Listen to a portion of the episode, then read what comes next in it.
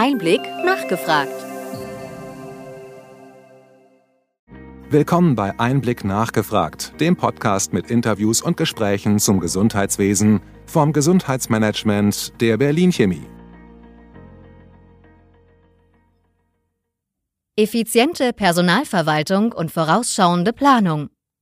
Fachjournalistin und Einblickredakteurin Friederike Gramm sprach mit Lisa Holzgruber, die eine Software für die Aus- und Weiterbildung von Fachärztinnen entwickelt hat. Lisa Holzgruber ist Expertin im Personalmanagement und der Aus- und Weiterbildung von Ärztinnen. Sie hat internationale Betriebswirtschaft in Wien studiert und danach Personalmanagement in Schottland. Anschließend arbeitete sie im Personalmanagement eines Krankenhauses und hat dort die Abteilung für die Ärzteausbildung in einer Krankenhausgruppe aufgebaut. Nebenbei absolvierte sie einen MBA in Healthcare Management. Nach dem Aufbau der Abteilung gründete sie 2020 das Start-up Rotable. Rotable, ein Tech-Startup aus Wien, sieht sich als Partner für Kliniken. Mit seinen Lösungen unterstützt das Unternehmen Personalverantwortliche und trägt zur Ausbildung von zukünftigen Ärztinnen bei.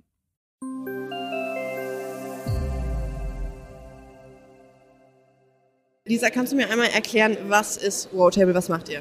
Super gerne. Ähm, wir haben eine Software entwickelt, die es Krankenhäusern und Kliniken ermöglicht, die Rotationsplanung für die Weiterbildungsärzte mit nur einem Knopfdruck, ähm, ja, auf Knopfdruck eben zu erstellen. Das heißt, wir ähm, hinterlegen alle Daten, die wir brauchen für die Rotationsplanung, sprich Klinikstruktur, ein digitaler Zwilling sozusagen der Krankenhausstruktur. Auf der anderen Seite haben wir die Weiterbildungsdaten, die Personaldaten der Ärztinnen in Weiterbildung und dann natürlich Präferenzen, Weiterbildungsbefugnisse etc. Also alles, was man für die Planung braucht, in einem System hinterlegt und haben in den letzten zwei Jahren im Zuge eines Forschungsprojekts einen Algorithmus entwickelt, der eben auf Basis dieser gesamten Daten ähm, einen Rotationsplan eben auf Knopfdruck erstellen kann und nicht nur die rundherum Gegebenheiten berücksichtigt, sondern eben auch persönliche Präferenzen aktiv berücksichtigt, beziehungsweise auch Fairness-Kriterien. Also wir waren in einem anderen Forschungsprojekt, das auch wirklich viel auf Fairness ähm, bei der Entwicklung von AI geschaut hat. Das heißt, dass man hier wirklich auch so gut wie möglich Diskriminierung und ja, Fairness auch berücksichtigt. Das ist ja spannend. Ähm, auf was setzt es genau aus, wenn du meinst, Diskriminierung berücksichtigt? Wer wird gerne mal benachteiligt und wie umgeht ihr das? Ja, also grundsätzlich ist es halt schon eher so, dass ähm, Teilzeit Ärztinnen und Ärzte ist halt oft äh, schwieriger in der Planung zu berücksichtigen, weil die halt ähm, weniger da sind und das sind halt dann doch oft Frauen, die da ähm, entsprechend auch ja, zum Zuge kommen, weil halt meistens dann Frauen oder Ärztinnen ähm, in Karenz oder in Elternzeit gehen und dann auch in Teilzeit oft zurückkommen. Das heißt, was wir hier einfach geschaut haben, ist, dass der Algorithmus, also wir haben zum Beispiel als Datum, obwohl wir das jetzt nicht in den Algorithmus in die Planung mit einfließen lassen, ähm, wird bei uns das Datum äh, Geschlecht ähm, abgefragt ähm, und wir können dann im Nachhinein prüfen, wenn wir die Pläne erstellt haben, gibt es Diskriminierung. Also wir haben einfach die Software so aufgebaut, dass einerseits eben dieses Datum, das man ursprünglich nicht brauchen würde, genauso auch wie Nationalität, was jetzt für uns so ein Proxy wäre für Sprache, also wir fragen natürlich nicht Sprachkenntnisse ab, aber Nationalität ist, hätten wir jetzt herangezogen als, als Proxy für, wie gut spricht man Deutsch zum Beispiel. Und auf Basis dieser Informationen, die wir halt wirklich in der Software mit tracken sozusagen, können wir im Nachhinein den Algorithmus sozusagen prüfen auf, ähm, auf ja, Diskriminierungskriterien, was halt ja in dem Bereich doch recht wichtig ist. Ja, das ist mega wichtig, voll spannend, voll cool. Ähm, und wie ist der aktuelle Stand eurer Software? Es scheint, als gäbe es die. Und ähm, wie läuft die gerade auf dem Markt? Arbeitet ihr schon mit Krankenhäusern zusammen? Wie ist da der Iststand? Ja, also wir sind schon im gesamten Dachraum eigentlich äh, verfügbar, wobei wir ursprünglich, wie man vielleicht hört, aus Österreich kommen. Also wir haben in Österreich in Wien gegründet. Ähm, dort jetzt schon eigentlich sehr viele Bundesländer, die aktiv unsere Software schon nutzen und da wirklich von einzelnen Abteilungen bis zu größeren Kliniken und auch Klinikverbünden oder Krankenhausgruppen.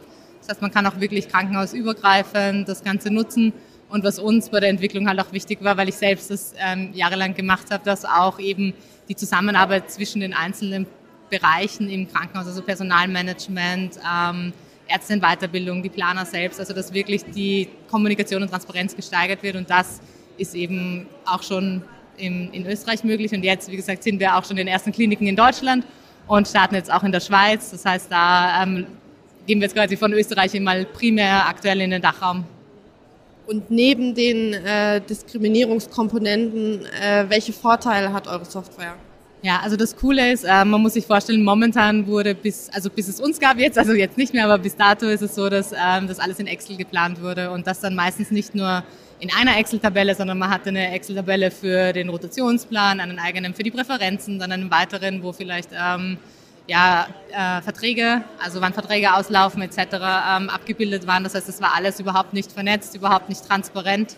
Und es wurde auch sehr kurzfristig meistens geplant, weil eben dadurch, dass wir halt eben mit Personen arbeiten und sich da eben Gegebenheiten ändern, verändern, Personen werden krank, gehen in Elternzeit, kündigen und dann muss man halt als Planerin oder Planer das, ähm, das Ganze eigentlich von vorne wieder aufrollen. Und wenn man jetzt so wie ich 150 Ärzte in Weiterbildung ähm, verwaltet, dann ähm, ja, ist es extrem aufwendig und man tut sich dann nicht ähm, die Arbeit an, das wirklich dann langfristig zu planen.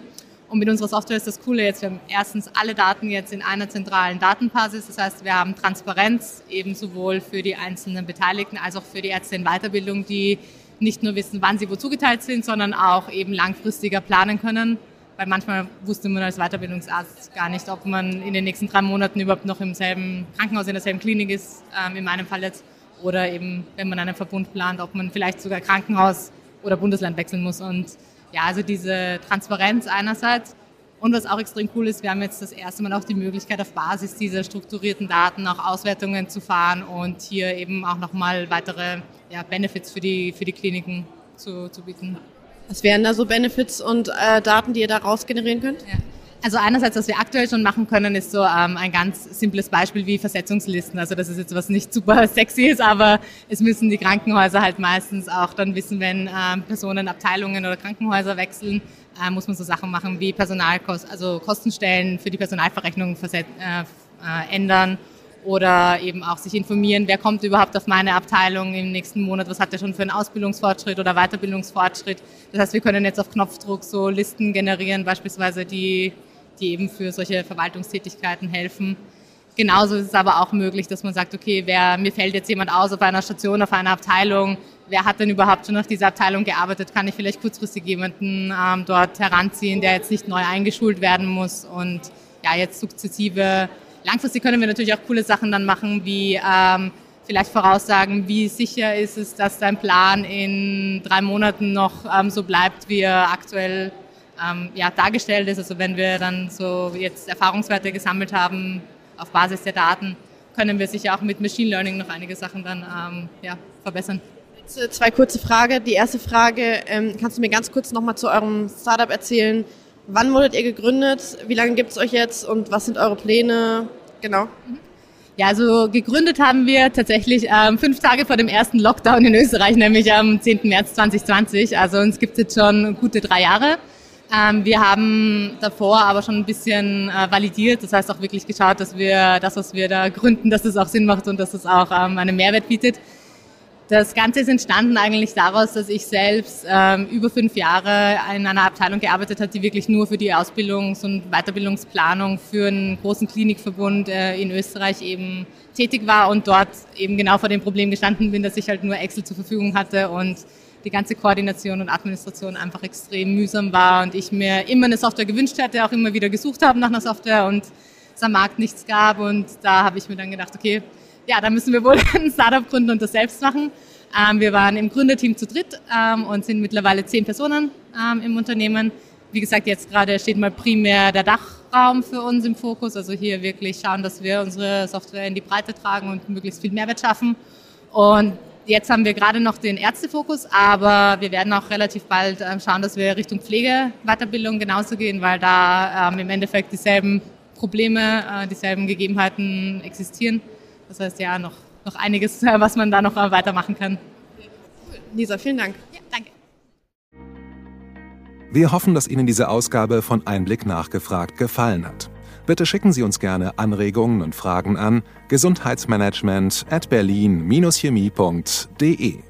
Sie finden unsere Kontaktdaten auch in den Show Notes. Wir empfehlen Ihnen für den schnellen Überblick der Trends im Gesundheitswesen unseren wöchentlichen Einblick-Podcast sowie unseren Einblick-Newsletter. Alles im Netz unter einblick-newsletter.de.